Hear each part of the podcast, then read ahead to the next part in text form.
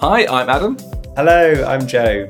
Welcome to Pride and Progress, a podcast which amplifies the voices of LGBT plus educators and allies. In each episode, we're joined by a variety of guests to discuss how we can collectively reimagine our educational spaces as LGBT plus inclusive. Join us as we learn, unlearn, and celebrate the power of diversity. Hi, Joe. Hi, how are ya? Haven't seen you for ages. Honestly, Adam, I feel like I don't see anyone other than you at the moment. I know, you must be sick of the sight of me. It's been a busy few weeks, but it's exciting to be getting back together to start series three of the podcast. I was dusting off my microphone, trying to find where I store these cables. Absolutely, and I was trying to remember what my podcast voice sounds like. I think it's the same as my telephone voice. Um, I always remember listening to my mum as a kid and her telephone voice. I'm like, oh, my mum's posh. it's it's like when you when you realize someone's watching you and you forget how you walk. Yes. Like, how, how do I walk? Try and walk normally. it's nice to be launching series three of the podcast at the beginning of LGBT History Month. Definitely, especially when we think when we started, because actually this podcast kind of, I think it was what, two and a bit years ago, lockdown, the, the days of lockdown, you had hosted an LGBT educators event, and I think it was to celebrate Pride Month, so maybe that was 2020. And then we kind of came back together for LGBT History Month in 2021. And I'm pretty sure that night after we'd hosted an event, um, we sent a message and said, let's do the podcast. Mm, yeah, it's it's History Month's always so exciting because Twitter's kind of just full of all of this amazing work going on in schools, unis, libraries. It's amazing, and it's so nice that everyone's sharing so much. There's so many people that are willing to share like PowerPoints and resources and ideas. And like the other day, we posted something on Twitter, like um, a photo of a display. I think it was like an MFL department in a secondary school that were mm. talking about pronouns in different languages. And loads of people shared all their displays from different subjects and faculties and ways they celebrate LGBT inclusion. And I thought, oh, that was such a wonderful thing to see. Yeah, I think uh, as we're at the beginning of LGBT History Month, there's so many opportunities for you all to engage with it. So we'll definitely make sure that in the show notes there's some links to some of the, the brilliant resources that we've seen coming up. Definitely. And I'm also very excited because we're recording on new software called Riverside and uh, I have sound effects. Every time there's something I get excited about, there's going to be a sound effect. So for uh, everybody that shares something on Twitter, this is for you.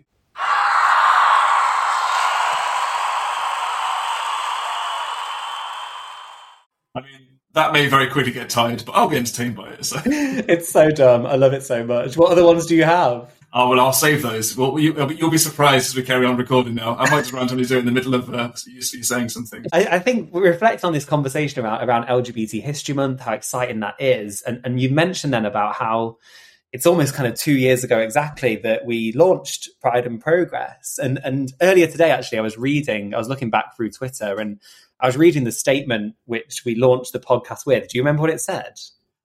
Well, I remember bits of it, but it's so nice to be able to hear it back because actually a lot has changed in that time. So we started the first series of Pride and Progress with the statement. For a while now, we've been organising events for LGBT educators and allies to discuss inclusive education. During these events, people share powerful stories of pride and the progress being made in education. We want to share these stories to amplify the voices of LGBT educators and celebrate inclusion, progress, and the power of diversity. We're, we're, living in this unique and pivotal moment for inclusive education. Now, for the first time ever, educators are strongly encouraged and enabled to make education and our educational spaces inclusive of LGBT plus lives. This requires a complete reimagining of what education could and should look like to create an education that reflects the diverse society that we live in, allowing all people to see themselves and to feel like they belong. Join us as we amplify the voices of these LGBT educators and allies, share their stories of pride and progress, and celebrate the power of diversity in education. You know what this calls for, don't you? A sound effect.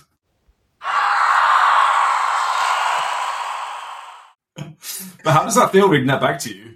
it's really strange. Part part of me feels like we we when I think back to when we started this this whole project, I didn't think we were as clear with the vision of what we were trying to create. But but mm. reading that statement, we we really were. It was about amplifying the voices of LGBT educators and discussing ways that we can reimagine our educational spaces. And mm. we kind of set that out right from the start and I think what's been really nice is as that community's grown around us, you know, not just the community of people that have been on the podcast, but people that listen, people that have been to events like book clubs and ECT networks and that kind of stuff. then supporting each other as well. And that sort of Mm. collective reimagining, I think, is the bit that's been really lovely to see. Yeah, it's wild because we, we've been doing this for two years and we could see that people listen to the podcast. We have people send us feedback and reviews, which are lovely.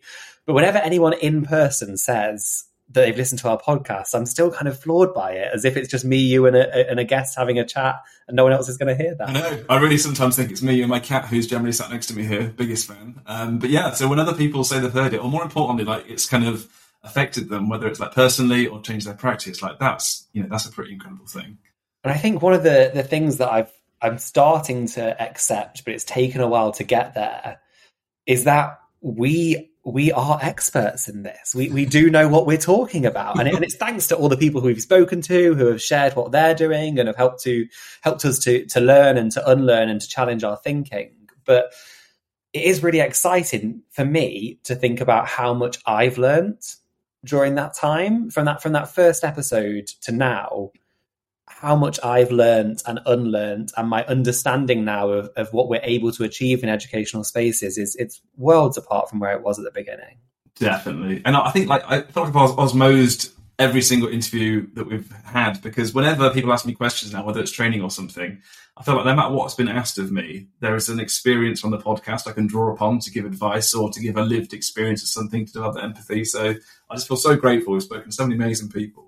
And obviously, as well as, as kind of having those conversations, we've been listening back to those conversations a lot over the last six months because, as I'm sure you're aware, if you're listening to the podcast, Adam and I have been working. Hang on, Joe. I've got to interrupt. I think an announcement like this requires a sound effect, and I've got the drum roll right here.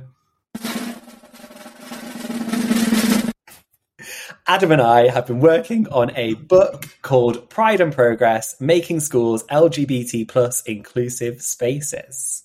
And before we talk about the book, listeners, can I just guarantee or promise you that this will be entirely out of my system by the first episode we record of this series, and there'll be no more sound effects. I'm just playing.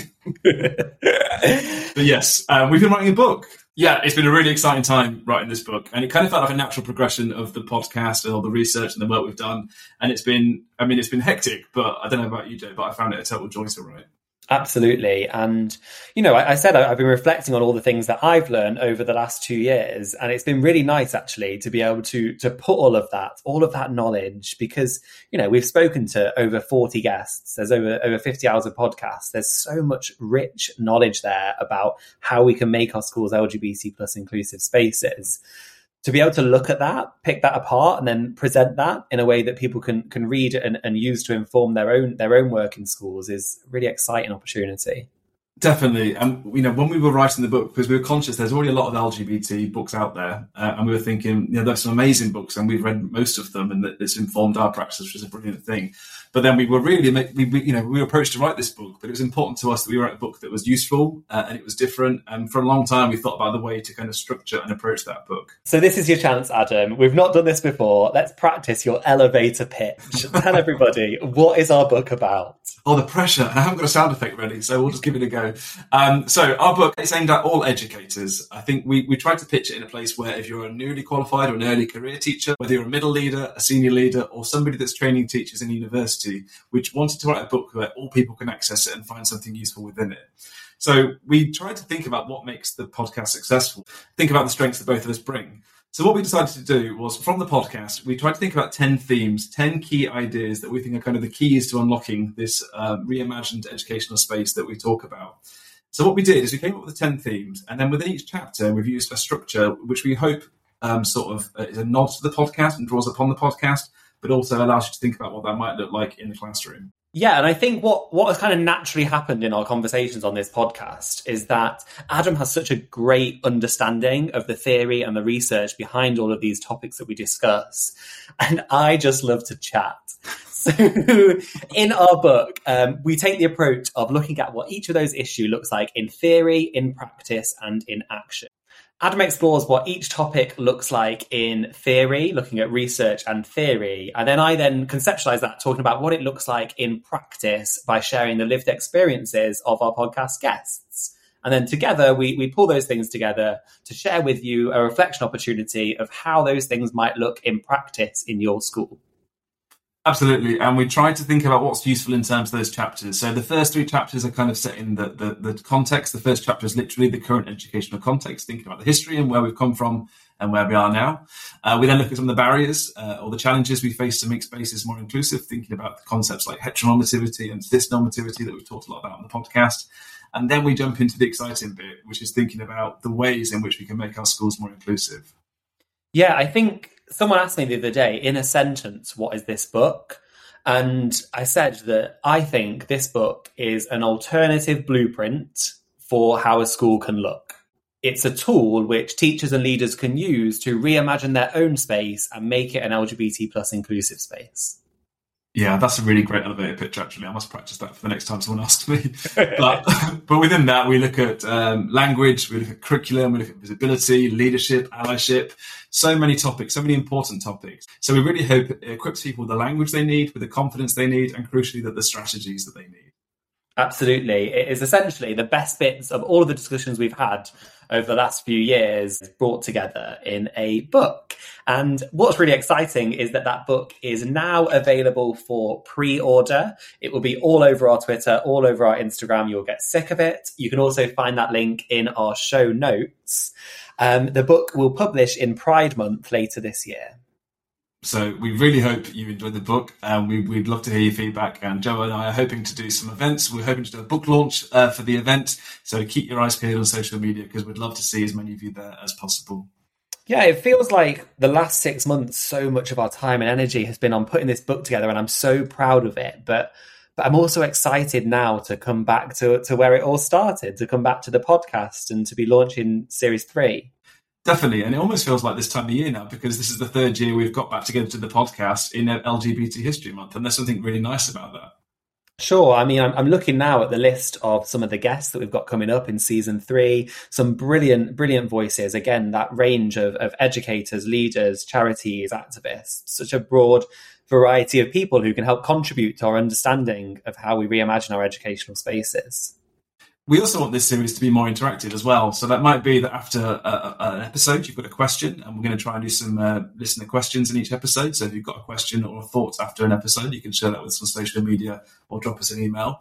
We'd also like to respond to the things that you'd find really interesting, but we'd like to record some episodes this season that are things that are helpful to you. So we might do some panel discussions on particular topics. Uh, and we've, what two of the topics Joe and I are really interested in is uh, devolved nations and how LGBT inclusion uh, is approached in those. And I'm really interested to do an episode about PE and sport as well, and some of the barriers that LGBT people face in those. So there's a couple of the ideas we've got. But like I say, we're open to ideas. And if there's something you'd find interesting or something you'd like us to discuss, please get in contact. We mentioned earlier this idea of learning and, and, unlearning and how we have to do those things at the same time. And it's really through conversation that that happens. So, whilst it's amazing that people listen to these conversations and learn and unlearn and are inspired by them, if we continue those conversations, we can find even more power in them. Thank you all so much for your support up to this point. Um, we hope you've enjoyed season one and two, and we really hope you enjoy season three. Absolutely. Um, I want to. I want to be really sure this is out of your system, Adam. So maybe one last round of applause to finish on. Woo!